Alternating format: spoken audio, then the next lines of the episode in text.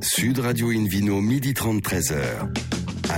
Bonjour à toutes et à tous, ravi de vous retrouver encore pour ce rendez-vous dominical d'Invino Sud Radio en ce premier week-end de l'année. Un tous nos voeux pour 2021, santé, puis rencontre avec plein de vignerons passionnants. C'est presque un pléonasme. Nous sommes délocalisés chez le caviste Nicolas à Paris, au 31 Place de la Madeleine. Je rappelle que vous écoutez Invino Sud Radio à Paris, justement dans la capitale sur 99.9 et qu'on peut se retrouver sur notre page Facebook Invino, notre compte Instagram Invino Sud Radio, aujourd'hui un menu comme d'habitude, hein, qui prêche la consommation modérée et responsable avec Christine de Renoncourt, copropriétaire du domaine de La. Et puis le Ville Quiz pour gagner un coffret de trois bouteilles de la marque Bandit de Loire et un coffret de trois flacons Divine en jouant sur Invino Radio. TV. À mes côtés, Hélène Pio, chef de rubrique au magazine Régal. Bonjour Hélène. Bonjour. Encore une fois, bonne année. On vous l'a déjà dit hier, mais on recommence là. Merci. On a tout le mois de janvier, puis vous aussi, Philippe Orbach, bonne année.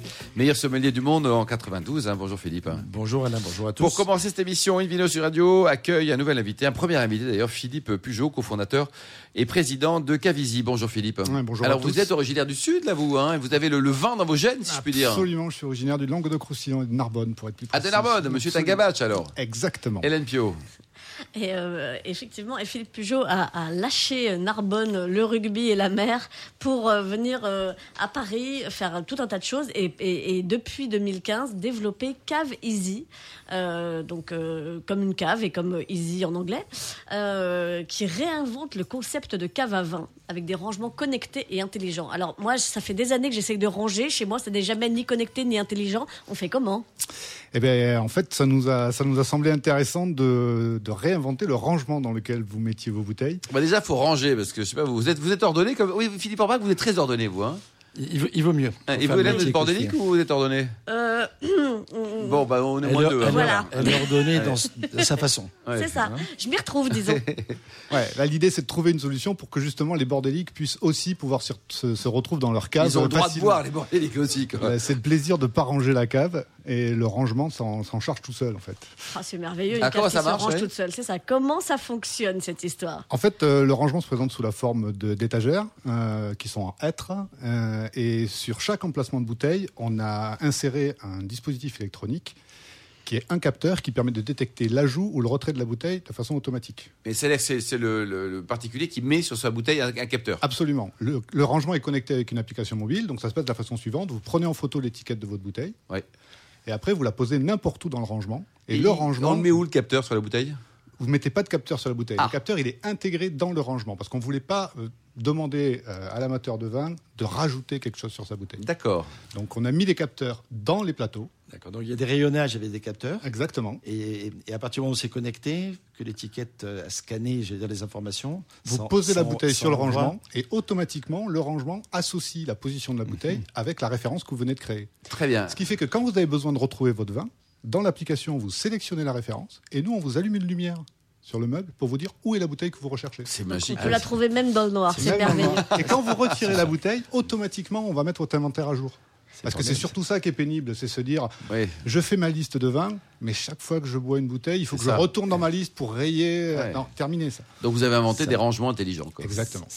ça fonctionne un peu comme dans les parkings finalement aujourd'hui. Hein. On nous le dit souvent. C'est un parking à bouteille, on va finir par le prendre comme slogan. Aujourd'hui, on peut scanner effectivement, enfin, ou en tout cas identifier son emplacement et le retrouver très facilement. Exactement. Et derrière, ce qu'on va permettre, c'est au travers de l'application d'amener des conseils et des recommandations. Parce que tout le monde n'est pas euh, comme les gens présents autour de cette table. d'écouter Invino sur radio chaque samedi dimanche à 12h30. Et là, on va être un peu plus précis puisqu'on va vous amener des informations sur les vins que vous avez dans la cave. On va vous dire quand est-ce qu'il faut les boire, on va vous dire avec quoi vous pouvez les accorder, etc. Et en plus, c'est intelligent. Ça veut dire que l'application euh, mobile euh, référence pour le moment 439 appellations de vins français et puis 2767 appellations étrangères.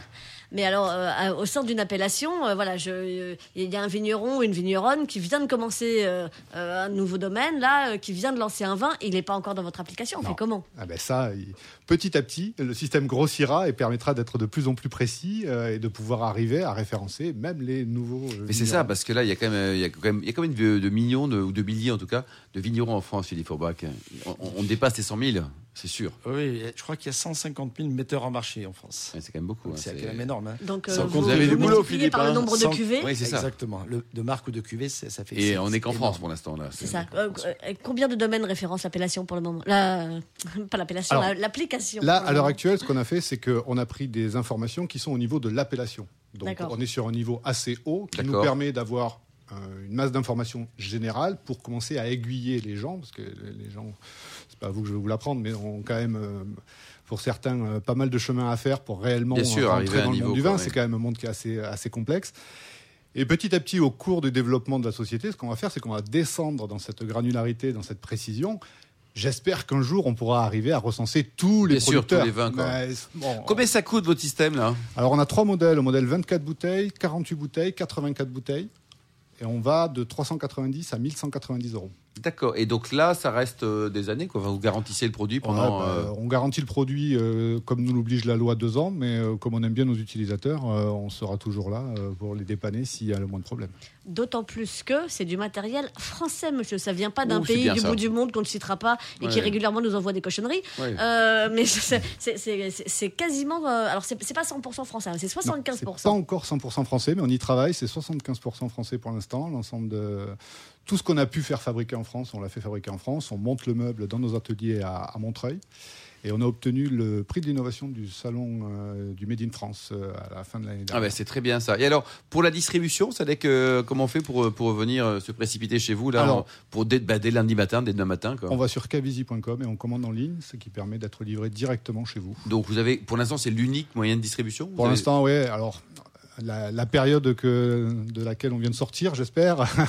Ouais, mais on a le temps, on est chez soi, on est confiné. À un moment donné, une fois qu'on a rangé 40 fois la cuisine, Nous on s'attaque à la cave, non? Nous en- Oui, alors ça oui, mais on, on- on a dans notre, notre stratégie de commercialisation euh, l'objectif de pouvoir amener le, le produit au plus proche des utilisateurs et donc de faire des salons et euh, un peu partout. De développer France. ça quoi. Vous avez trouvé un petit peu de sous là, vous avez levé un peu d'argent? Euh, On y travaille. Vous y travaillez. travaille. Donc pour l'instant c'est avec vos sous, donc vous payez pas et vous bossez comme un fou quoi. Exactement. Bravo, bravo en tout cas. Vous nous rappelez, ça s'appelle comment votre truc? Ça s'appelle Cavisi. Bon, c'est très sympa. Merci beaucoup, Philippe Pujot. Merci également à vous, Hélène. Philippe Brabac, on parle de, de relis ou de reillis, là? Je sais jamais, moi. Alors, Reuilly. Ah, très Alors, bien. Je suis sûr que c'est- dans l'application. Reuilly, c'est une, Ouais. une des appellations. Grande appellation du Bordelais, l'application marche très bien. Exactement, il n'y a pas de problème. Ça a été repéré en France quelque part du côté du Berry, entre Vierzon et Châteauroux. Et là, c'est la bonne réponse, effectivement, de cette appellation Reuilly. Alors, c'est une petite surface à 150 hectares. Un certain nombre de vignerons, ils ne sont pas trop nombreux, mais c'est une appellation qui est ancienne. hein. Le fameux duc de, de, de Berry, euh, d'ailleurs au 14... Grand copain d'Hélène Pio. Comment va monsieur le Duc, en fait? Eh ben, écoutez, très bien, on a passé le réveillon ensemble. Il, a- il- il était en pleine forme. hein. J'ai fait le spiritisme, ça a très bien marché. Ça a fonctionné pas. Il faut dire que quand on boit des bonnes choses, on vit longtemps. C'est ça, C'est un peu ça. ça le, le principe. Donc euh, lui, en, en- en 1365 déjà, il avait édité un- un- une, une charte relative à la vente des vins de l'appellation Rui. Donc c'était pas encore une AOC telle qu'elle était définie depuis les années 30 par, par, par l'INAO, mais cette charte fixait la date des vendanges, le droit de percevoir les taxes sur les vins et de réguler le marché, qui, qui était, ce qui était déjà Malin déjà, hein, très malin. Alors à la fin du 19e siècle, lors de la replantation de l'époque qui a suivi le phylloxéra, ça a été un petit peu compliqué. Euh, le vignoble, voilà, c'est maintenu, mais c'était vraiment, euh, vraiment réduit en activité. Et puis dès- à partir du- des années 80, le vignoble euh, est reparti à la hausse en termes de surface et d'intérêt. Il faut dire qu'il y a quelques voisins célèbres. hein. Euh, le- le- les marnes euh, calcaires du, du, du terroir de, de- de Reuilly, ce sont les mêmes que celles qu'on trouve à Mentou-Salon, qui a déjà une certaine réputation, mais l'autre c'est Sancerre, qui carrément est Ouais. une des grandes bon, appellations. Exactement. Donc on y produit quoi sur ces marnes euh, calcaires, etc. Ben, c'est Des ça, jolis question. blancs notamment, on pourrait l'imaginer, et Des spontanément. Vous avez été nombreux à, à nous, à nous tweeter la réponse. Ah oui. Sauvignon, merci euh, Hélène. Euh, mais pas que, parce que l'une des grandes spécificités de cette appellation Reuilly, c'est de produire également un rosé super intéressant et un rosé à partir de pinot gris. De Pinot Gris. Eh quoi. oui, alors, le ça, Pinot ça coûte combien? C'est moins cher que le Sancerre, tout ça, Philippe, non? Alors, oui, c'est à peu près moitié moins cher que le Ah Sancerre. oui, donc c'est un Mais bon oui, plan, oui, un bon plan, ça. Alors après, ça, ça dépend des cuvées, mais globalement, c'est au, au- au- au moins euh, entre, entre 25 et 50% de moins, donc c'est quand même vraiment très intéressant. Et franchement, il y a, des, il y a de- de- de- du plaisir spontané. Surtout si vous avez tout dépensé pour les fêtes, là, vous pouvez vous faire plaisir avec les coquillages en ce début d'année. Ouais, des coquillages qui datent d'à peine de trois semaines, ce Voilà, voilà, vendus mais- avec euh, mais- une bonne bouteille à 3 euros, ça va être chouette. hein. Les huîtres, ça se conserve bien, il n'y a pas de souci. Et, euh, et donc pour revenir à ce, à ce, à ce vin gris, parce que c'est le terme qu'on utilise, hein, euh, élaboré à partir de ce fameux pinot gris, c'est l'une des spécialités de cette appellation Aureilly. C'est un cépage qui vient, qui est une variante du pinot noir, mais avec une peau légèrement plus pâle et une chair aussi plus rosée, on peut faire quelquefois des vins euh, presque rouges, mais c'est jamais très concentré. Et on y fait surtout des vins rosés, donc avec le pinot gris, ou des blancs, parce que les Alsaces blancs de pinot gris, euh, qu'on appelait les toquets pinot gris euh, dans une autre, bon, une aussi, époque, hein. effectivement, sont très intéressants et ils sont plutôt, ils sont plutôt, ils peuvent être légèrement orangés, mais ils sont plutôt dorés, si on veut. Voilà. Et ça donne des vins super intéressants, originaux, des vins qui sont géniaux à l'apéritif, super avec des petites cochonailles, euh, un vin euh, qui, qui surprend les gens par, par cette couleur un peu spécifique, effectivement un petit peu gris, euh, légèrement orangé, et qui est à la fois un vin qui se goûte jeune, parce que franchement, euh, la limite, maintenant, si vous avez accès à des 2020, euh, même, même quelques mois après, c'est déjà très bon, mais surtout, ce sont des, des rosés qui se gardent. On peut les goûter. Moi, j'ai goûté des pinots gris de, de Reuilly qui avaient 5-6 ans d'âge. Ah oui, carrément. quoi. Oui, sur bon. des volailles, sur des fromages, même sur des desserts intéressant aussi à base de, hein. de fruits, euh, etc. Il y a des bons vignerons, il y a quelques-uns, ils sont Oui. combien Heureusement, et ils produisent donc du blanc, du rouge et du rosé, vous l'avez compris, les trois couleurs sont présentes. Euh, Pascal Desroches, par exemple, le Claude Lavarenne, le Claude Lafont, qui est un peu, voilà, c'est le domaine Claude Lafont, hein. Euh, le- le- et notamment le- la cuvée Le Croze et l'arrêt. Valérie Renaudat, Jean-Michel Sorbe, qui est parti au domaine Catherine Mello, euh, le domaine Alain Mathieu Mabillot ou encore Luc Tabordé. C'est vraiment une petite appellation à découvrir. Le, le Donc les vin prix, de- ça fait combien Quand on dit euh, moins 50% par rapport au Sancerre, on est à combien On est dans, les, entre dans les 10 euros, 15 euros entre, oui, entre Oui. 10 et. en- non, non, il faut faire vivre les, les vignerons. Tout à fait. Donc, euh, non, minimum 10, mais, euh, mais entre 10 et 20 euros. Voilà. Alors que les Sancerre, le ticket d'entrée est plutôt à 15 et jusqu'à euh, Jusqu'à davantage. plus. Ouais, Et la température de service, Philippe, c'est important, pas, pas, pas, trop, Alors, pas trop froid. quand Oui, même, hein. pas trop froid, ja- jamais trop froid. Enfin, c'est vraiment dommage. Surtout les grands vins, ils méritent toujours d'avoir, d'avoir effectivement une- cette température de service ad hoc. Donc pour les blancs, globalement, surtout les sauvignons, c'est bien autour de 8-9 degrés. Les rosés, il ne faut pas hésiter entre 10 et 12 degrés. Et les rouges à partir de 14 ou 15 degrés. Merci beaucoup Philippe Forbrac. On se retrouve dans un instant au bar à vin du caviste Nicolas à Paris, place de la Madeleine, avec euh, le Quiz pour gagner des coffrets de Bandit de Loire et de Divine. Sud Radio Invino, midi 30, 13h. Alain Marty. Retour chez le caviste Nicolas Paris, place de la Madeleine, pour cette émission délocalisée. D'ailleurs, vous qui nous écoutez chaque week-end sur euh, donc Invino, Invino Sud Radio, sur la page Facebook, sur notre page également, notre compte Instagram. Vous pouvez nous indiquer les vignerons que vous adorez, et puis on verra, on va les contacter pour les inviter grâce à vous. À l'antenne, on retrouve Philippe Forbrac, auteur de l'ouvrage que le monde entier s'arrache, accord vins aimés chez EPHN. Le Vino Quiz, Philippe. Et oui, merci Monsieur Marty. Je vous rappelle le principe en ce début d'année. hein. Chaque semaine, nous vous posons une question sur le vin et le vainqueur gagne de très beaux cadeaux. Écoutez bien, un coffret de trois bouteilles de la marque Bandit de Loire, un coffret Divine et le livre Eunotourisme et spiritueux en France et dans le monde aux éditions Erol. Voici la question du week-end. Comment se nomme une des cuvées du domaine de la Charmoise? Réponse A, la Renaissance. Réponse B, la contemporaine. Ou réponse C, la préhistoire. Hein Pour répondre et gagner, vous le souhaitez, hein, un coffret de trois bouteilles de la marque Bandit de Loire, un coffret Divine et puis le livre Nos tourisme et spiritueux en France et dans le monde aux éditions Erol. Rendez-vous toute la semaine sur le site invinoradio.tv, rubrique Vino Quiz. On vous souhaite d'être tiré au sort parmi les très bonnes réponses. Merci beaucoup Philippe. Invino sur Radio accueille maintenant par téléphone Christine de Renancourt, copropriétaire du domaine de la. Bonjour Christine. Bonjour à tous. Alors domaine de la, B, C, D, vous avez décidé avec votre mari Stéphane de recréer un alphabet version 20 Mais en fait, si vous voulez, c'est le début d'une belle histoire. En 99, nous étions tous les deux passionnés par le vin et nous avions un désir profond, celui d'acquérir un domaine. On n'avait pas beaucoup d'argent, donc on a cherché un, un beau terroir et on est arrivé euh, dans la continuité du plateau calcaire de Saint-Émilion, légèrement vers l'est, dans un village, le village de Sainte-Colombe, dans l'appellation Castillon-Côte de Bordeaux. Et, et on est tombé sous le charme. On a eu un coup de foudre et on a décidé de s'installer là-bas. C'est une belle histoire Hélène. Alors, je sais pas si quand on n'a pas beaucoup d'argent, c'est une belle idée d'aller du côté de Saint-Émilion. C'est c'est pas là que je serais allée spontanément si j'avais pas d'argent pour monter un vignoble. Mais en tout cas, euh, effectivement, c'est une magnifique histoire que celle de, de- de Christine et Stéphane de Renoncourt au domaine de la. Donc euh, on aura compris que c'est L A euh, voilà L apostrophe A. Donc on- après on peut tout imaginer le domaine de l'amour, de l'amitié, de, de, de- de tout ce qu'on veut. Euh, en tout cas au fil du temps De c'était- l'aventure. De, de l'aventure De absolument. l'avec vous, Hélène. Je- aussi. Et surtout pas de l'abstinence. hein. Ah non non l'abstinence ça nous intéresse S'il pas. vous plaît.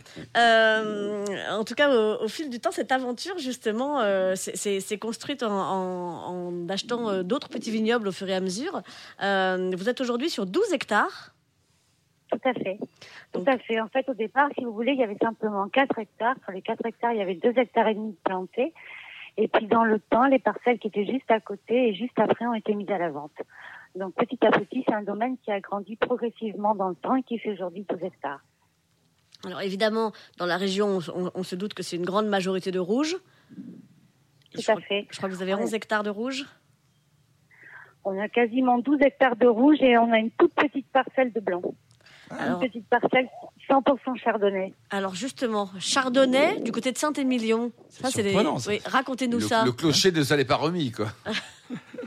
Pourquoi le Chardonnay là-bas fait, Parce que c'est un cépage blanc qu'on aime beaucoup, que c'est un très joli sol avec une argile blanche calcaire et que pour nous c'était vraiment un beau terroir à blanc. Donc on a, on a voulu créer une petite parcelle de 12 000 pieds hectares sur Échalas euh, pour que le chardonnay puisse faire des toutes petites grappes.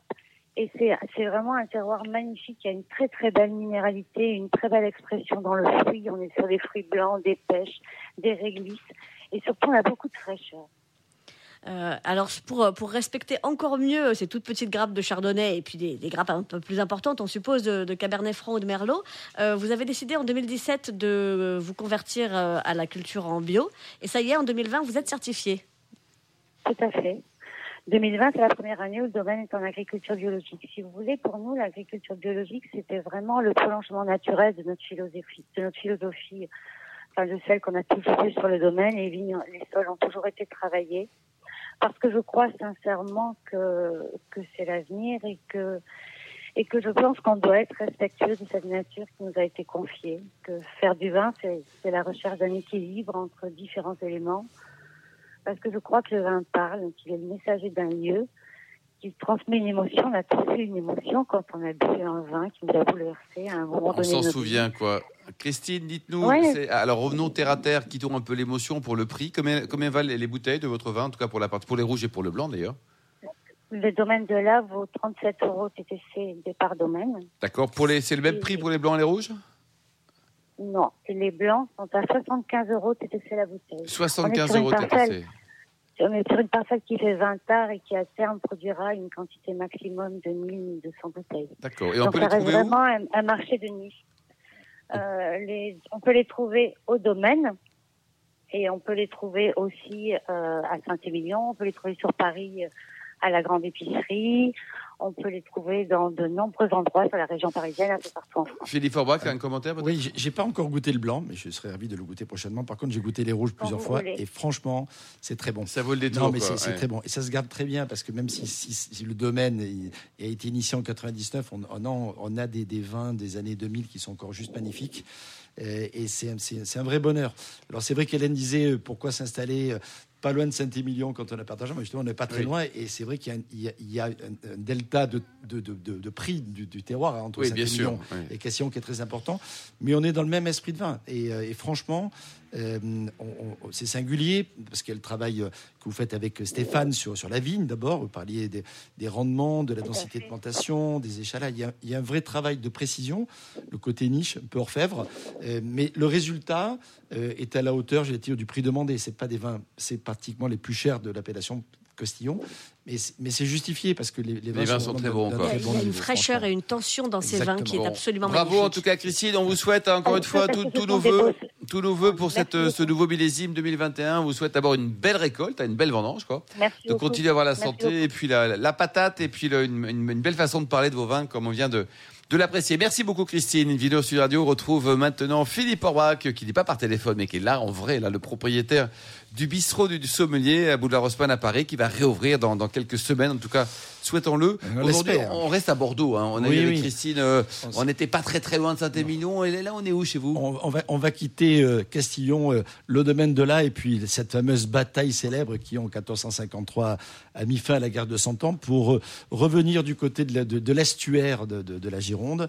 Et là, je vous amène du côté de la citadelle de Blaye très jolie citadelle, comme celle de Bourg d'ailleurs à côté, face au Médoc. D'ailleurs, il, y a un bac qui traverse, que j'ai eu l'occasion de prendre quelques fois. C'est génial de pouvoir passer de, de, Pauillac quasiment en face jusqu'à jusqu'à jusqu'à Blaye, en prenant ce petit bateau qui nous permet de, voilà, de, voyager, de gagner beaucoup de temps. Parce que si on part de Pauillac pour aller faire le tour, en Bordeaux c'est très long. et si sur le pont d'Aquitaine on est bloqué, en plus, ce qui peut arriver, ce qui peut arriver. C'est pas terrible, terrible. Et donc, donc, on peut passer facilement du Médoc finalement au Libournais, et en tout cas au Euh, directement en quelques minutes. Donc cette appellation, c'est quand même une appellation importante. Ça couvre 6700 hectares. Ça produit 310 000 à peu près hectolitres de vin, ce qui est quand même déjà une appellation conséquente euh, pour, pour cette région. Vous l'avez compris, on est situé sur la rive droite de l'estuaire de la Gironde, dans la partie qui est quasiment l'une des plus au nord, si on veut, du département de la, de la, de, la Gironde, justement. Ensuite, de l'autre côté, ben, on a la Charente qui commence, et puis euh, plus donc le au Pinot, nord, le cognac. entre autres, et le cognac. Après, on finit en Angleterre chez David Cobol. voilà. Exactement. On n'est jamais loin de l'Angleterre quand on est né Aquitaine. Oui, ça c'est clair. Mmh, ah, vive, Castillon. Exactement. on produit. Alors, l'appellation. Alors, il y a plusieurs appellations. Euh, on entend parler de Blaye, on entend parler de première côte de Blaye, on entend parler de, de, de Blaye Côte de Bordeaux. Enfin, c'est pas toujours facile, facile. Hein. Ah Alors, l'appellation Blaye Côte de Bordeaux euh, produit depuis 2009 les, les, blancs et les rouges. L'appellation Blaye produit plutôt que des rouges et l'appellation Côte de Blaye produit des blancs secs. Tout ça est très facile à. Ouais, franchement, il faut écouter attentivement Invino sur Radio, voire le réécouter. Hein, voir le réécouter, hein. voir aller sur Internet pour être sûr de, de, de, maîtriser la situation. Mais ce qui est important, c'est la, la bannière Blaye quelque part. Oui, c'est qu'on soit heureux, qu'on soit une bonne année tout le temps. Exactement, exactement. Donc ça fait partie de, ces, de, ces, de ces jolies appellations qui sont en plus très bon rapport qualité-prix en ce début d'année, euh, on pense quand même aussi euh, voilà, à redémarrer, surtout dans une période un peu compliquée. Ah, on n'a plus de sous, on a fait tellement de jolis cadeaux à Hélène Pio là, pour Noël. Et on ah, produit, on a tellement plus gâté. du tout là. On, produit sur ce, sur ce territoire de Blaye, euh, alors pas mal de rouges, et notamment issus du Merlot qu'on vient de citer avec Christine de Renoncourt, mais également des Cabernets Sauvignon, des Cabernets Francs qui donnent des beaux résultats. Quant aux blancs, ils sont assez célèbres les, les, blancs de Blaye, hein, parce qu'ils sont, ils sont, pour plein de raisons que je vais expliquer, de plutôt très bons. Alors il y a bien sûr le Sauvignon qui est le cépage roi, effectivement, on quitte le chardonnay évoqué un instant, euh, pour des cépages plus classiques, mais on a également euh, du colombard, ce qui est un peu plus rare, et qu'on trouve plutôt en Charente, hein. euh, tout comme d'ailleurs l'uni blanc, qui est aussi donc un cépage que l'on trouve en Charente, bien entendu, et puis le chenin, et qu'on n'évoque pas souvent finalement dans ce coin-là, mais on peut mettre, on peut avoir un peu de chenin effectivement dans, dans, cette appellation Blaye, ce qui est quand même une particularité bordelaise, tout à fait unique quelque part. Euh, le, le, sol argilo-calcaire, etc., c'est plutôt effectivement bien pour, pour les blancs, même s'il y a des, des taux un peu plus argilo-graveleux qui permettent aux rouges de, de, de, de bien s'exprimer. Euh, L'histoire de, de Blaye est ancienne, vous l'avez compris, euh, parce que c'était facile d'accès, on est en bordure de, l'estuaire, donc finalement les terres ont toujours été cultivées. La citadelle, elle date de quand Et la citadelle? Date de Louis XIV, c'est 1685 exactement. Euh, et c'est, ça, a été, ça a été érigé par, par Louis XIV et corrigé par Ferry. C'était contre les Anglais toujours et, ou pas trop? et, Vauban, c'était contre tous les envahisseurs qui soient. surtout les Anglais quand même. Hein. on avait peur qu'ils reviennent, parce qu'ils, normalement ils étaient partis eh, déjà. Ils reviennent toujours un peu quand même. Mais, hein. effectivement, euh, le, le, le, effectivement les Anglais, on avait peur qu'ils, reviennent. Euh, voilà, elle est classée cette, cette citadelle hein, au patrimoine mondial de l'UNESCO depuis sa tombe Daniel, elle se visite, elle est vraiment super, super intéressante. Parmi les bons domaines de l'appellation, j'aimerais vous parler d'Éric de, Cassard, Éric Billiard, pardon, du domaine du Cassard, qui fait des vins dans une gamme qui est assez, euh, assez fascinante, avec des vins qui commencent à 7 euros ah la bouteille. Hein, Et les cuvées euh, spéciales, prestige et tout sont plutôt à 15 euros. Euh, il produit à la fois des blancs, des rouges, vous l'avez compris, des rosés aussi. Et c'est vrai que les rosés sont un peu tendance aujourd'hui. Et il produit aussi, euh, ce qui est plutôt intéressant à découvrir, du crément de Bordeaux Ah oui. sur cette appellation, euh, tant en blanc qu'en rosé, qui est souvent extrêmement bien coté. Le domaine crusté sabourin, le domaine des tourtes, le château du avec euh, une petite, affection particulière pour ce domaine, qui fait aussi des vendanges tardives, qui sont euh, juste euh, incroyablement intéressantes sur, sur, des, sur des blancs, essentiellement sur des, sur des sauvignons blancs, vendanges tardives. Le château Aubertinerie, qui produit des blancs aussi très intéressants, ou encore le château Penin, particulièrement pour ses rouges. Merci beaucoup, merci Philippe Forbach, merci également à toutes les équipes hein, de, Invino Sud Radio, avec Angéline pour la partie rédaction et puis Sébastien pour la partie technique. Fin de ce numéro de Invino Sud Radio. Pour savoir plus, rendez-vous sur le site hein, de sudradio.fr, invinoradio.tv ou notre page Facebook et puis notre compte Instagram Invino Sud Radio. On se retrouve samedi prochain, 12h30 précise, pour une nouvelle émission délocalisée chez Nicolas, le caviste fondé en 1822. D'ici là, excellent déjeuner, c'est le moment. Restez fidèles à Sud Radio, encouragez tous les vignerons français et respectez la plus grande démodération.